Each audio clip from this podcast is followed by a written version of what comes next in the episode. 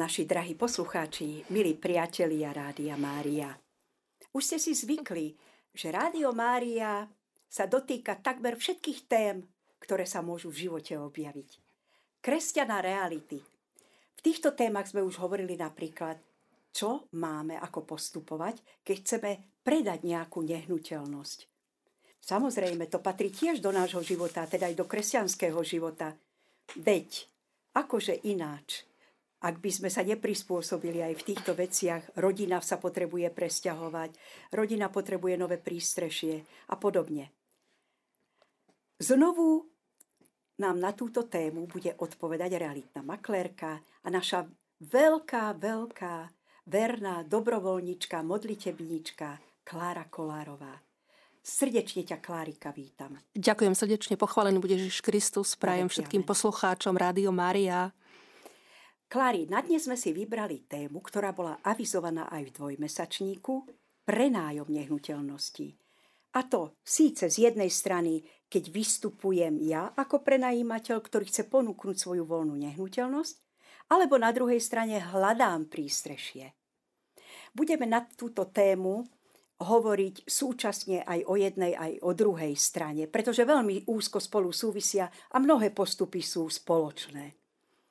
V podstate pozerám sa ako laik na to tak, Klári, že najmä ešte pred takými 5, 6, 7 rokmi bolo veľmi výhodné investovať voľné peniaze do nehnuteľnosti a v podstate využívať tú nehnuteľnosť potom ako investíciu tak, že ju človek mohol prenajímať. Myslím si, že toto bolo veľmi dobré riešenie, najmä pre rodiny, kde napríklad matka sa musí starať o deti a nemôžu obidvaja rodičia chodiť do práce, že ako taká malá poistka. Ale aj opačne, práve mladé rodiny potrebujú mnohokrát nové prístrešie a teraz oplatí sa im ísť do podnájmu alebo radšej si vziať veľkú hypotéku. Tak toto všetko si postupne rozoberieme a poprosíme ťa, povedz nám na úvod, prečo by sme mali rozmýšľať nad tým, že si zavolať na pomoc realitného makléra, ak chceme dať do prenajmu našu nehnuteľnosť, alebo ju teda si prenajať, prečo je v tom menšie riziko a väčší benefit, ako keby sme si to robili na vlastnú päsť? Tak ako si spomínala, že či do prenajmu, alebo teda či sa vyplatí dať niečo do prenajmu. Áno, vždy sa niečo oplatí dať do prenajmu, lebo hodnoty nehnuteľnosti rastú rýchlejšie, ako je inflácia, alebo teda bola do minulého roku inflácia. Aj dobré úrokové sadzby boli v bankách. To všetko vlastne súviselo s tým, že áno, oplatilo sa. Ale aj keď mám nehnuteľnosť napríklad v inom meste a budem sa pozerať, že nechám to v tom meste, povedzme po rodičoch, alebo je tam povedzme väčší ten byt, áno, stále sa oplatí nechať nehnuteľnosť prenajme, lebo stále hodnota tej nehnuteľnosti stúpa. To by sa už ozaj muselo stať nejaké zemetrasenie alebo niečo vážnejšie, alebo zoštátnenie, nedaj Bože, že by sme o tú nehnuteľnosť prišli. Takto uložené peniaze sú oveľa bezpečnejšie, ako povedme v bankách, a už nehovorím o podielových fondoch. A stále tá nehnuteľnosť rastie, hodnota rastie. Tak ako mne sa to oplatí prenajímať, ale oplatí sa mi aj prísť niekde do väčšieho mesta, kde je lepší pracovná príležitosť a ísť do podnájmu. Na začiatku, pokiaľ sa zorientujem, páči sa mi to mesto, páči sa mi to okolie, páči sa mi tá práca, či sa tam zabývam, áno, alebo či sa tam aj založím rodinu, na začiatku sa to oplatí, aby som si zvykla na to sídlisko alebo na to okolie, na to mesto. Hej, že či tam viem žiť, lebo veľa ľudí si povie, že a mne tu akože chcem tam ísť, ale potom poviem, že mne sa tu vôbec nežije dobre a idú potom ďalej do iného mesta, alebo sa vracajú naspäť. To je veľmi múdry návrh na riešenie svojich existenciálnych potrieb. A teraz ešte, Klári, prosím, prečo je výhodnejšie robiť to cez realitného makléra ako na vlastnú päsť? Ako realitný maklér mám veľmi veľa skúseností. Či už sú to skúsenosti s tými, kto prenajíma, že s ľuďmi, ktorí sú v podnájme. Poznám mám veľa skúseností, ako sa správajú v podnájme ľudí, na čo si mám dávať pozor v zmluve, ako mám tú nehnuteľnosť pripraviť na to, aby som to vedela prenajímať. A vlastne máme svojho právnika. Niektoré firmy, ktoré sú väčšie, majú svojich účtovníkov, ktorým potom s tým pomáhajú. Nič, to nie je žiadna sranda podnikať v prenájme. Áno, všetko má svoje A aj B, a keď nevieme zákony, tak sa len môže stať, že raz za čas nám príde len daňový rozkaz a je tam nejaká potrebná daň zaplatiť. Áno, čiže vo všetkom musíme mať nejaký prehľad, nejaké zákony a s týmto my ako kancelária máme dlhodobé skúsenosti a máme na to aj svojich odborníkov. Nehovorím už o tom, že keď si človek chce dať do podnájmu, povedzme nejaký byt a my tam nájdeme nejaké nedostatky, ktoré by sa nepáčili, povedzme tým ľuďom, tak mu ich spoločne pomôžeme odstrániť, alebo povieme, ako to má spraviť a tak ďalej. Klári, je tu pojem krátkodobý prenájom a dlhodobý prenájom. Aký je medzi nimi rozdiel? To je zákon.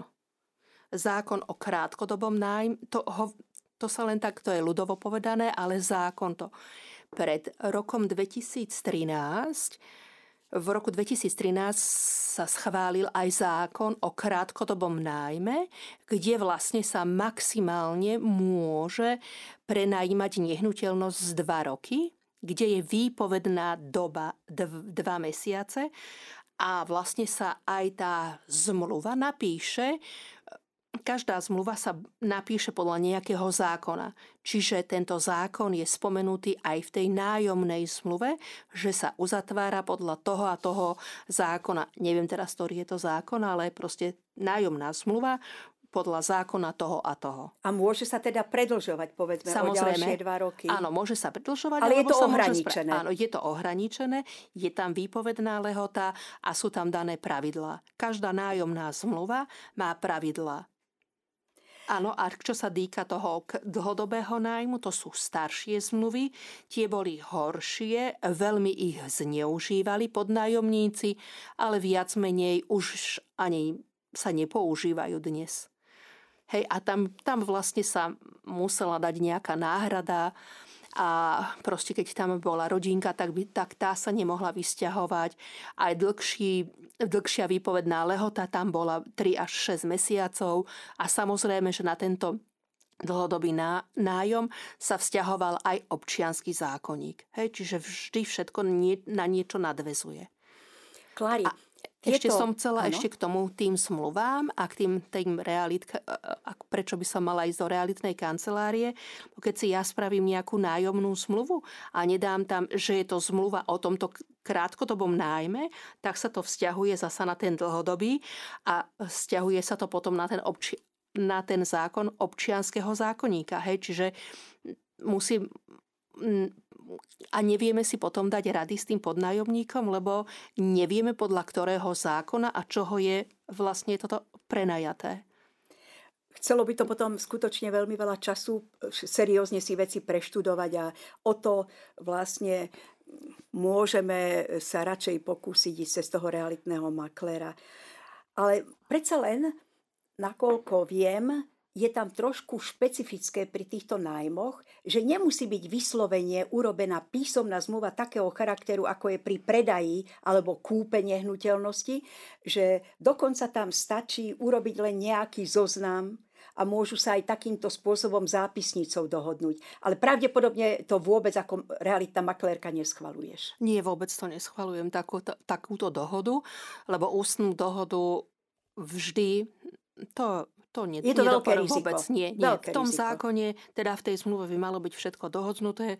Dokonca má tam byť spomenuté aj to, že sa má dodržiavať nočný kľud, keď sú napríklad v tom bytovom dome dohodnuté nejaké pravidlá, že môžeme mať pračku nie do 10, že od 10 do 6 v noci, teda v noci nemôžeme púšťať pračku, keď to máme takto v tom bytovom dome dohodnuté, tak vlastne všetko tam zahrňame. Hej? Čiže ja keď dávam do prenájmu nejaký byt, tak sa spýtujem na všetky tieto detaily, ktoré my zahrňame do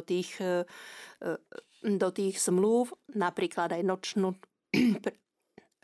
je aj potom výpoveď tejto zmluvy pre toho človeka, keď nedodržiava nočný kľud a iné ďalšie veci. Áno, čiže to vôbec nie je ako jednoduché, aby sme na všetko mysleli a my ako kancelária máme s tým skúsenosti a vieme, na čo všetko máme toho klienta upozorniť. Klári, necháme si zatiaľ zmluvu, nájomnú zmluvu na trošku neskoršie rozprávanie. Poďme od Adama, ako sa vraví. Vlastne na začiatku vždy by mala byť nejaká prehliadka tej nehnuteľnosti. Skrátka ju ponúkame cez inzerát. Čiže vlastne ten inzerát má tiež na starosti tým pádom ten realitný makler, o to sa veľmi starať nemusíme, len dáme k dispozícii všetky údaje.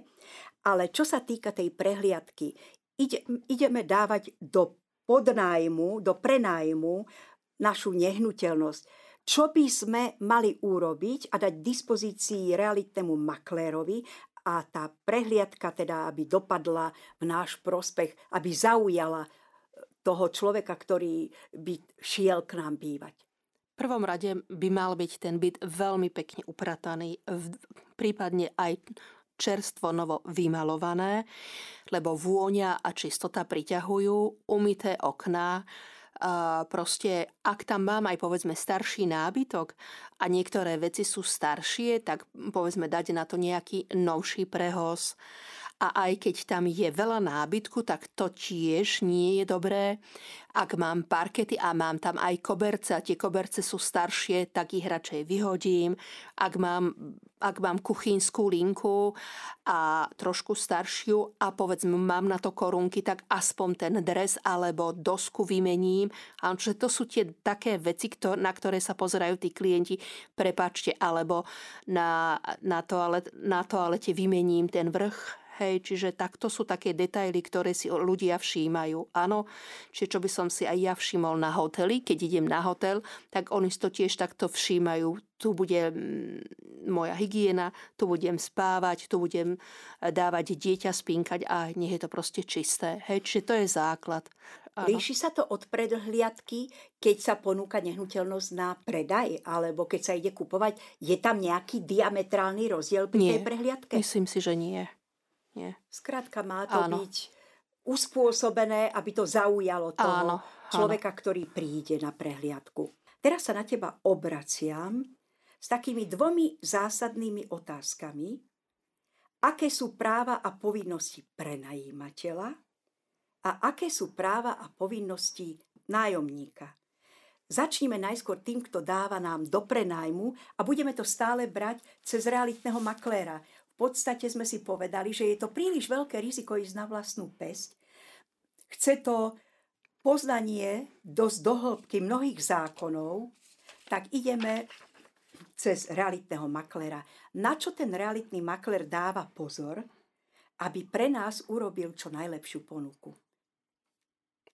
Ako mám spraviť ponuku pre toho, kto prenajíma? Áno. A potom pre toho, kto sa chce dostať k dobrému bývaniu cez nájom. Tak ako som to vravela, že pokiaľ mám ten byt nejako menej znehodnotený alebo špinavý alebo zafúlaný, je to dobré, aby to bolo dobre čerstvo vymalované. Alebo niektoré diely, ktoré sa dajú vymeniť. Ak je tam veľa nábytku, tak ho radšej dať menej nábytku. Ak mám na to, že môžem dať nový nábytok, môžeme si dať nový nábytok alebo staronový.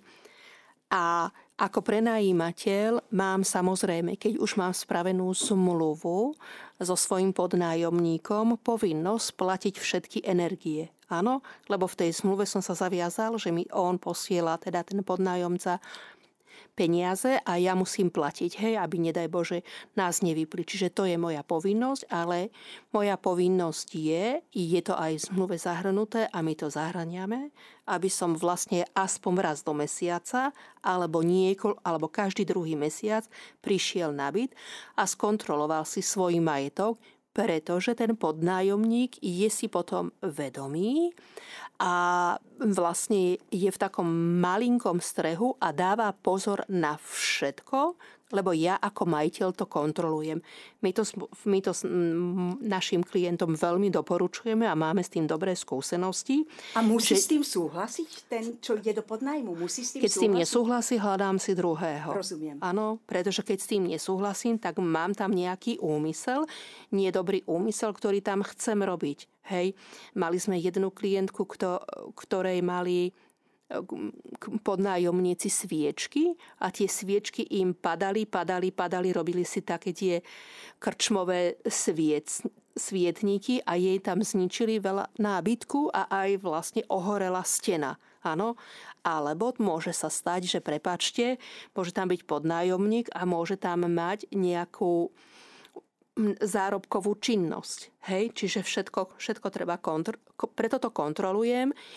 Nie preto, že by som bol zvedavý, ale preto, aby sa tam takéto veci nediali. Hej, zasa sú to skúsenosti, ktoré máme zo Starého mesta. Bohužiaľ, je to tak. Áno, čiže ja vlastne, to je moja povinnosť, aby som to raz za čas kontroloval. Pokiaľ je zmluva robená, tak aj v takých novostavbách sú zmluvy robené, takže tam príde dvakrát do roka to upratať nejaká upratovacia čata, tak vlastne to je moja povinnosť, čo sa týka toho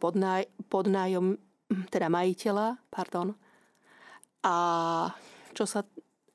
čiže vieme to tam vlastne potom zabezpečiť, alebo ak je tam napríklad niečo pokazené, tak zase je to v zmluve dohodnuté, že do akej výšky a čo si my opravujeme sami. Povedzme, žiarovku vymieňam, ale môže mať nejaké špeciálne zariadenia, kde vlastne nepúšťam toho podnájomníka ani na tie žiarovky, lebo je to niečo špecifické, čo je tam dané firmou, tak tam zavolám firmu alebo to spravím sama. Áno, čiže je to veľmi, veľmi citlivá vec. Každá jedna oprava alebo niečo pokazené a vlastne tieto hlavne elektronické veci sa najviac kazia a tie sú veľmi háklivé. A hradí to potom ten nájomca, ktorý tam býva? To je všetko dohodnuté v zmluve. Všetko. Je to dohodnuté v zmluve, že do akej výšky si to hradí sám. Hej, väčšinou je to do tých 20 €. Áno. Mesačne, ale to je veľmi individuálne, lebo napríklad tie drahšie nehnuteľnosti tam nemajú nič, že by si mal on hradiť. Je to v tom vyššom nájme, je to ten vyšší, luxusnejšie bývanie, tak vlastne tam všetko necháme na toho majiteľa, všetko platí majiteľ, aj teda väčšinou to upratovanie, keď niekde sú veľké okná, alebo sa fasády spoločne, teda z fasády sa umývajú okná. Hej, že je to veľmi individuálne. Ja teraz myslím na byty.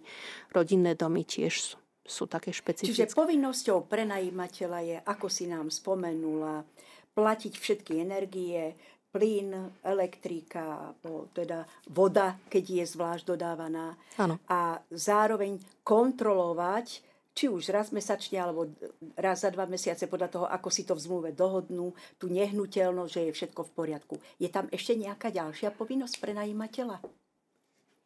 Prenajímateľ, iba to napríklad, čo si dohodnú v zmluve. Hej? Áno. Čiže aké má práva ten prenajímateľ voči tomu nájomcovi? Napríklad nesmie podľa mňa ten nájomca nesmie požadovať náhradné bývanie, aj keď by mu dal výpoveď. Však?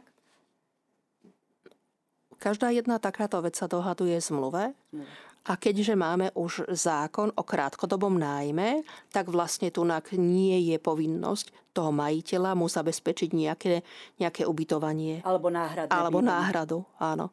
Väčšinou si to ani neprajú, pretože tí ľudia odchádzajú buď do iného mesta, alebo sa sťahujú do svojich bytov a to je potom tiež také super, sa teším. A ten podnájomník vlastne tiež má povinnosť dodržiavať všetko, čo je v zmluve. Áno, keď mám v zmluve, že nemôžem prať, že podľa toho domového poriadku, takže všetko to treba dodržiavať.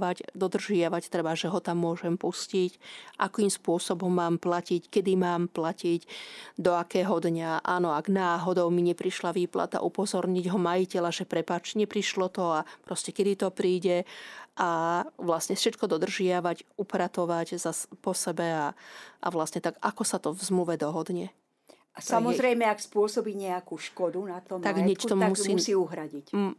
Ak spôsobí škodu, to je to málo, kedy sa stáva, že sa rozbije lampa alebo niečo, hej, že to je škoda, alebo škoda je rozbitá televízia deťmi. To môže byť taká nejaká škoda. Hej, že... Samozrejme, závisí zase od toho, či prichádza ten nájomca do plne zariadeného bytu alebo do prázdneho a sám si prinesie nábytok. Áno, väčšinou si tieto televízie alebo laptopy alebo čo vozia alebo nosia klienti sami a zase je to odkaterizované, že pokiaľ tu ja mám ten prenájom len nejakú garzónku alebo dvojizbový byt alebo menší alebo v takých tých okrajových sídliskách, tak tam vlastne niekedy si aj ten nábytok zoberú klienti. Ale keď mám tie luxusnejšie, tak tam je zariadenie všetko. Klári, a ešte sa stáva, že niekto si vezme nehnuteľnosť do podnájmu a chce si zobrať ďalšieho partnera do tohto podnájmu. Má na to právo, môže to zmluva umožniť, alebo ak to zmluva výslovne neumožňuje, tak nesmie to urobiť? Že ďalej dá do prenájmu ten podnájomník tú nehnuteľnosť? Ako podnájomník, pokiaľ to nemám v zmluve, nemôžem dať nič, nemôžem tam prijať ďalšieho člena, ale napríklad máme robené zmluvičky, že máme dvojizbový byt, v ktorej je hneď už napísané, že tá zmluva je na dvoch ľudí a sťahuje sa tam povedzme len jeden. Takže keď je to v tej zmluve napísané, môžem to spraviť. Ako náhle to tam nie, nemôžem, ale ak chcem, aby som tam mala svojho priateľa alebo rodinu alebo niekoho, tak vlastne len poprosím majiteľa, aby mi nemusel spraviť novú zmluvu, ale len dodatok k tej zmluvy, že tu mám ďalšieho člena, ktorý tu bude so mnou bývať, kto je to, že či je to dieťa alebo dospelý človek. A prípadne, prípadne sa môže aj trošku zvýšiť elektrina alebo teda energie. Ani Klári, nie nájom, ale len energie. Len energie. Klári, vlastne mnohí už dnes nájomnú zmluvu neurobia ako prenajímatelia bez toho, aby nedali určitú kauciu tomu nájomcovi. Čiže 2 až 3 mesiace zaplatí tú zálohu vopred, aby boli kryté prípadné škody. Porozprávaj nám, prosím ťa, z hľadiska realitného maklera, aké to má výhody pre prenajímateľa a či je to v podstate do istej miery výhodné aj pre toho nájomcu, či ho to chráni pred niečím.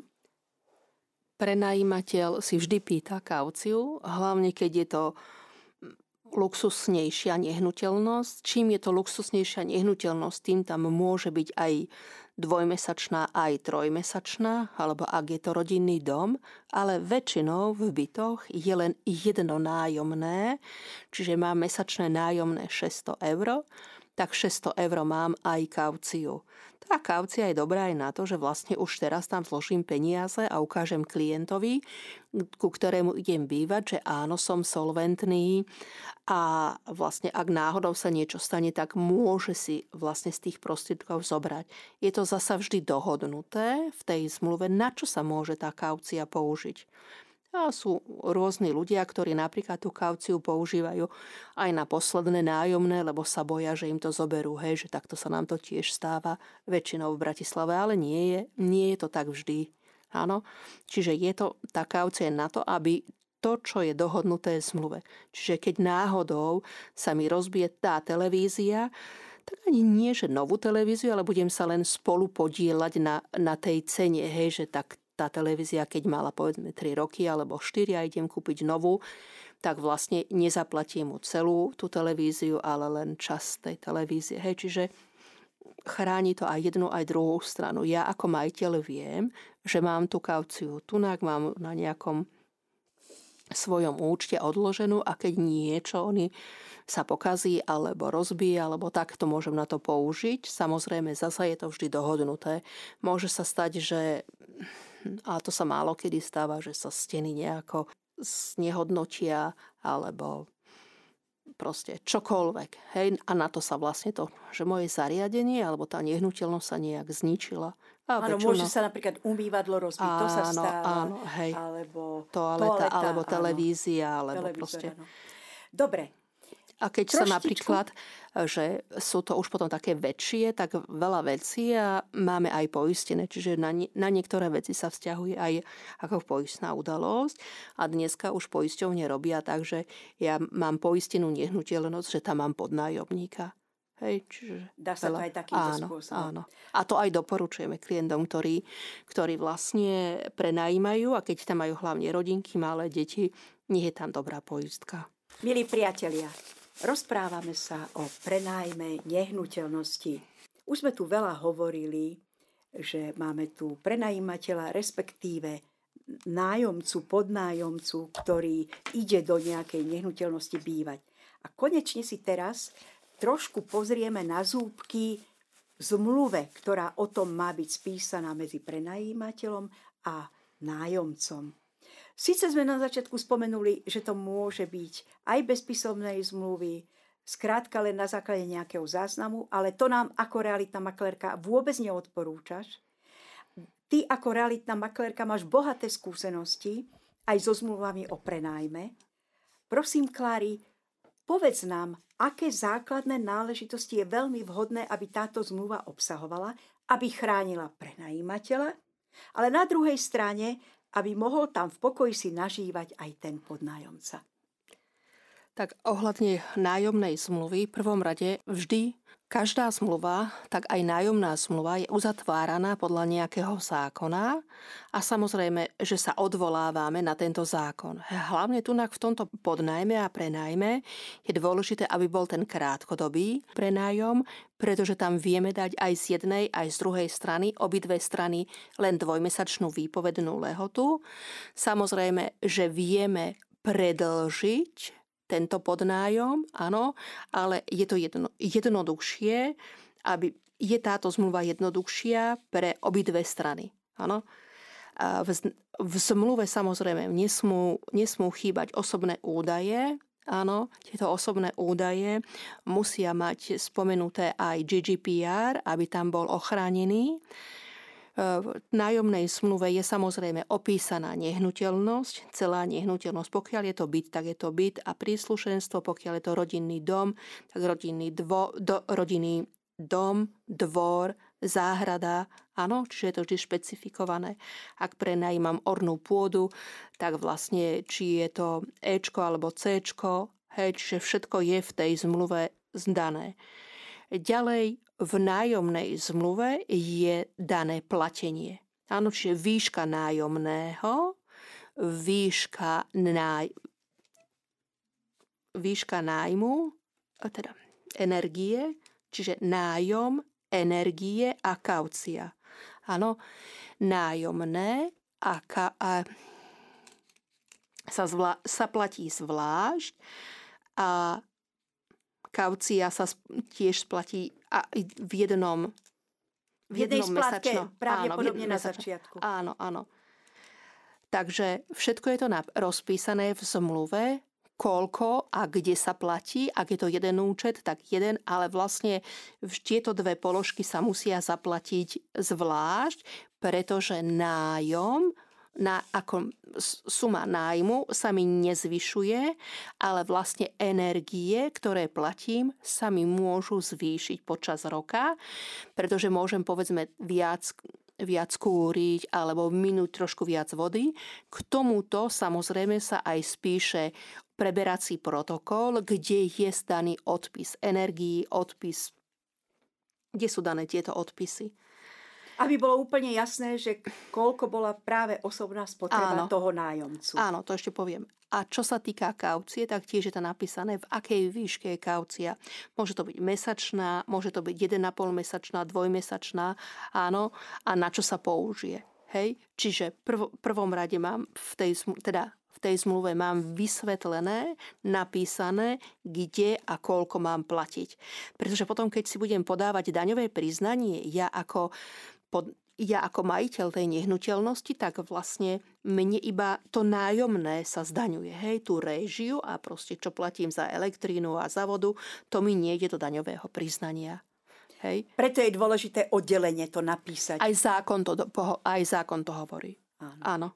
Hej. A ďalej vlastne v nájomnej zmluve je spomenuté aj to, že dokedy mám ten nájom a či ja ten nájom si môžem potom ďalší rok opakovať. Či sa mi predlžuje, alebo sa mi predlžuje ten nájom ročne, alebo každé 2 roky. Hej, záleží od toho, ako sa dohodneme s majiteľom a podľa mojich potrieb. Väčšinou sa to robí na rok, ale sú situácie, kedy je to aj 2 roky, že áno, viem, že tu budem tu 2 roky. Samozrejme, že každá zmluva s tým krátkodobým nájomom má 2-mesačnú výpovednú lehotu a ja kedykoľvek medzi tým môžem dať výpoveď, alebo sa môžem s majiteľom dohodnúť aj dohodou. Áno, keď sa mi niečo vážnejšie udeje, nejaké úmrtie, alebo výpoveď, alebo prepuštenie zo školy, alebo proste čokoľvek, hej, že tak vlastne sa viem dohodnúť s tým majiteľom. A kedy môže dať Klári výpoveď prenajímateľ a kedy môže dať výpoveď teda podnájomník? Ja by som ešte dopovedala tú zmluvičku a dopoviem aj tie. Hej. Čiže všetky tieto veci, ktoré mne sa majú diať v tej zmluve, to, čo sa má diať medzi majiteľom a podnájomcom, sa dáva do zmluvy. Áno, čiže môžem tam prísť 2-krát do roka, alebo 2-krát do roka dávam upratovať. Áno, že všetky tieto veci sú obsiahnuté, napísané v zmluve. Áno, a je tam samozrejme, že aj moje povinnosti a práva. Hej, čiže tá strana vždy musí mať aj povinnosti, aj práva, lebo je dvojstranná. A ďalej k tej zmluvičke nájomnej, samozrejme, že je podľa nejakého zákonu, ale ďalej spomíname aj to, že samozrejme, že na všetko sa vzťahuje aj občiansky zákon. Hej, čiže nie je to len to, ja som sa tak dohodla, iné neplatí. Samozrejme, zasa nad všetko platí ten občiansky zákonník. A každá zmluvička má svoj odovzdávajúci protokol, kde zasa spíšeme, kde všetko je. Spisuje sa aj zoznam všetkého nábytku.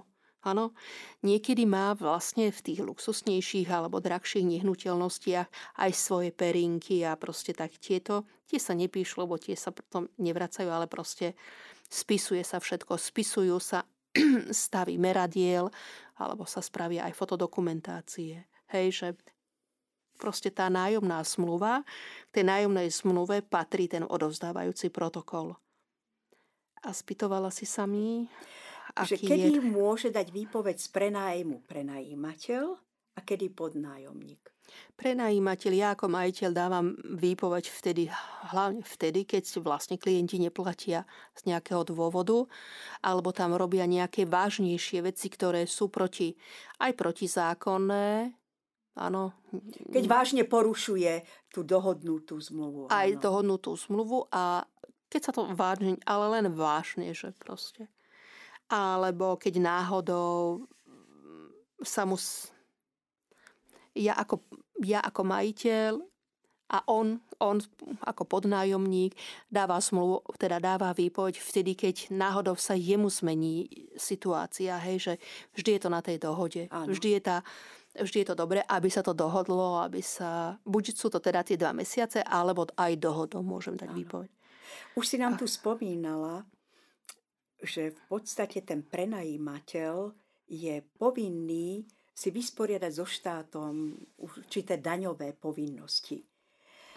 Je teda prenajímateľ povinný registrovať sa na daňovom úrade a tiež to musí na to upozorniť ten realitný maklér prenajímateľa, alebo tam už vy do tejto kapusty neleziete? lezieme do tejto kapusty, lebo je to veľmi citlivá kapusta a keď každý bude zanedbávať odvody a dane, tak vlastne nie je to kresťanské, je to protizákonné a nie je to proste vhodné pre kresťana, katolíka, ani pre normálnych ľudí, pretože keď zanedbám ja 1000, ty 1000, tak vlastne potom tá pokladnica bude prázdna a má to tam byť, to proste to patrí. Čo aj pán Ježiš povedal. Áno. Dávajte cisárovi, čo je cisárovo a Bohu, čo je Božie. Áno, áno. Lebo bez toho to nejde a vlastne aj poradíme, ako majú robiť daňové priznania. Hej, že keď aj im poradíme trošku. Alebo keď sú firmy, tak vlastne aj majú svojich účtovníkov, tak im to vlastne vieme dať. Máme aj my naše účtovníčky, keď sú to už zložitejšie prípady, že už má viac nehnuteľností, ten klient a ešte má aj firmu, tak to už sú také zložitejšie daňové priznania, ktoré vlastne radšej dáme účtovníčke, aby to ona spravila. A samozrejme, že ak je podnikateľ a má toto z prenájmu, tak je to ako ďalší nový príjem, ďalšia podnikateľ činnosť. Ak som zamestnanec a mám ročné zúčtovanie, tak toto mám ďalší príjem. Hej. Čiže do daňového priznania dám ročné zúčtovanie a ďalšiu kolónku peniaze z prenájmu a vlastne to z daní nedávam celú sumu do nájmu a vlastne preto je to aj v zmluve, aj zákonom je to dané, že mám nájomné a mám vlastne platenie energií. Vlastne, čiže iba z toho nájomného sa to platí. Hej. Je tam jedna malilinká výnimka oslobodenia, nakoľko viem, ale to je naozaj pri takej nizučkej sume. Povedzme, že niekto to prenajme v novembri a sumár nepresahuje 500 €, tak vtedy vlastne je oslobodený ten prenajímateľ od dane, ale to je skutočne veľmi výnimočné. Ale zasa sa to vzťahuje na celú tú situáciu. Ja keď mám zamestnanie a mám normálne ročný príjem, ročné zúčtovanie a je tam nejaký príjem, ja som povinná všetko dať. Nie, že áno. Hej. To je veľmi výnimočný stav. Každá situácia iné. Hej. Milí priatelia, vy, ktorí nás počúvate, naozaj nemáte žiadnu otázku na našu Kláriku? Veď je vám tu k dispozícii na linke 0232 11 72 70. Alebo pošlite svoju otázku na SMS číslo 0901 909 919. Už na veľa času nezostáva, tak využite tú príležitosť. Nech sa vám páči. Klári, a my sa ešte trošku zamyslíme nad tou situáciou, ktorá sa žiaľ mnohokrát v minulosti stávala, že nejakým tým činom podnájomník si nárokoval náhradné bývanie a to bol nekonečný kolotoč, vlastne, že ten prenajímateľ sa nemohol zbaviť toho podnájomníka. Čiže keď sa teraz tá zmluva urobí cez realitného makléra na krátkodobý prenájom, nehrozí už v súčasnosti toto nebezpečenstvo? Nie, bohužiaľ nie. Chvála Bohu, nie. Hej. Áno. Preto sa doporučuje, aby bola zmluva spravená, aj keď nevyužijem realitnú kanceláriu ako makléra, tak využijem aspoň advokáta alebo notára alebo niekoho, kto rozumie týmto veciam a spraví mi tú zmluvu. Hej, čiže je to dôležité aj pri garáži alebo proste kedykoľvek využiť tam právnika. Ešte si spomenula, keď si pozývala poslucháčov, aby kládli otázky, že ti môžu položiť aj otázku o prenajímaní ornej pôdy. Tu by som sa dotkla takého možno celkom bežného problému, že najmä na dedinách si prenajímajú určité veľké aj zahraničné subjekty túto ornú pôdu a do toho krátkodobého prenajmu si dajú podmienku, že majú predkupné právo, keď ten majiteľ sa rozhodne tú pôdu predať. Aký je tvoj názor na to? Majú podľa zákona právo vyžadovať a dať si do písomnej zmluvy, že majú predkupné právo? Predkupné právo mám vtedy, keď som spoluvlastníkom. Áno. A málo kto takúto zmluvičku podpíše, že tam mám ja predkupné právo, alebo som už starší a neviem, čo bude A keď si to oni budú chcieť predkúpiť, tak prečo by som to tam nedal, keď nemám rodinku, alebo proste mi niekto za to zaplatí a oni už poznajú túto pôdu a dajú mi dobrú cenu. Hej?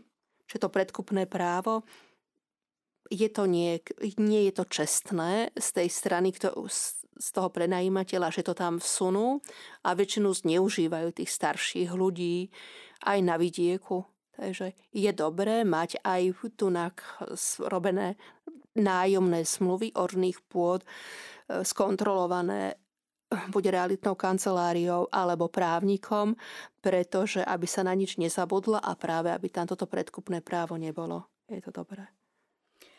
Milí posluchači Rádia Mária, v uplynulých minútach ste mali možnosť počúvať reláciu Kresťana reality, ktorú s nami absolvovala naša milá hostka Klára Kollárová, realitná maklérka a dobrovoľníčka Rádia Mária.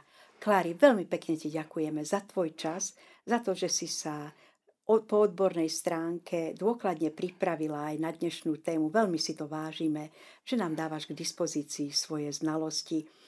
A osobne si myslím, že na pôdu Rádia Mária by mala zapadnúť aj tá tvoja pripomienka, že my ako veriaci by sme mali ísť príkladom a nemali by sme zanedbávať, keď sme prenajímateľmi, daňové povinnosti voči štátu. Lebo Pán Ježiš nám to zanechal v Evanieliu. Dajte cisárovi, čo je cisárovo, a Bohu, čo je Božie. Veľká vďaka ti za tvoj čas ešte raz. Ďakujem srdečne za pozvanie.